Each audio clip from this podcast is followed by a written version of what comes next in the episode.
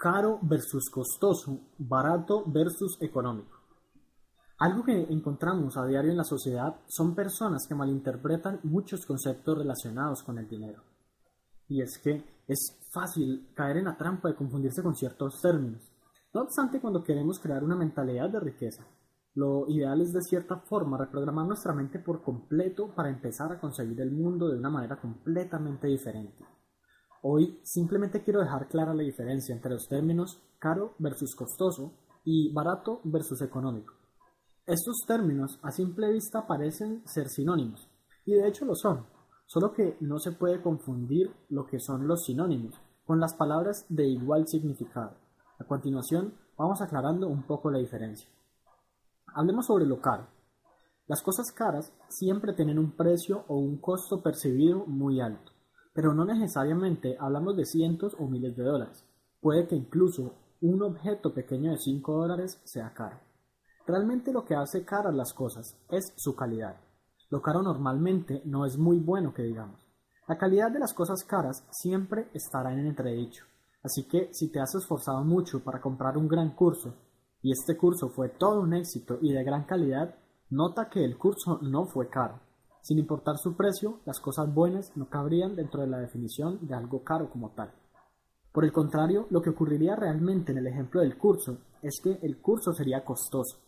¿Y cuál es la diferencia? Pues que lo costoso vale la pena.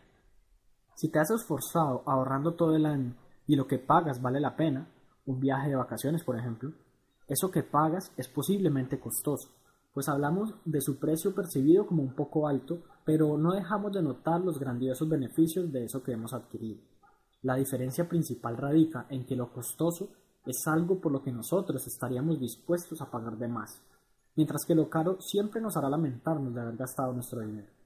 Viéndolo desde otra perspectiva, el dinero que ponemos en lo caro se ve como un gasto, mientras que el dinero puesto en lo costoso se ve como una inversión. Mencionemos ahora lo barato. Similar con lo caro, hablamos del otro extremo. La calidad sigue siendo baja y normalmente no estaríamos dispuestos a comprar algo así si fuese caro. Pero en este caso el precio se percibe como bajo. En ocasiones las personas tienden a comprar cosas baratas porque independientemente de su calidad las consideran como un ahorro. ¿Has escuchado el dicho que dice lo barato sale caro? Bueno, en términos de calidad, algo barato finalmente resulta no brindando un desempeño óptimo y es posible que finalmente perdamos nuestro dinero gastándolo en algo que no durará mucho. Y finalmente, lo económico. Por otra parte están las cosas de bajo precio que son dignas de admirar por su calidad y funcionalidad. No todo lo que tiene un bajo costo percibido es malo. Las personas frugales saben que deben buscar cosas para comprar que sean económicas y no baratas. Lo económico nunca sale caro.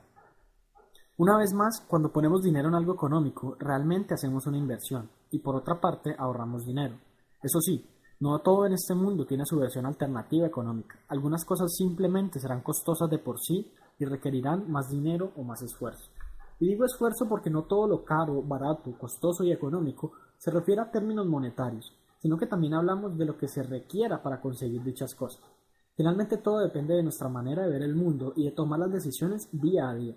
No importa la definición que puedan darnos otras personas respecto a estos términos, lo que realmente importa es cómo tú puedes ver al mundo y cómo puedes desenvolverte económicamente en el mismo. Reestructurar tu lenguaje hacia el dinero te permitirá empezar a cambiar esos aspectos subconscientes que muchas veces dejamos de lado por simple olvido.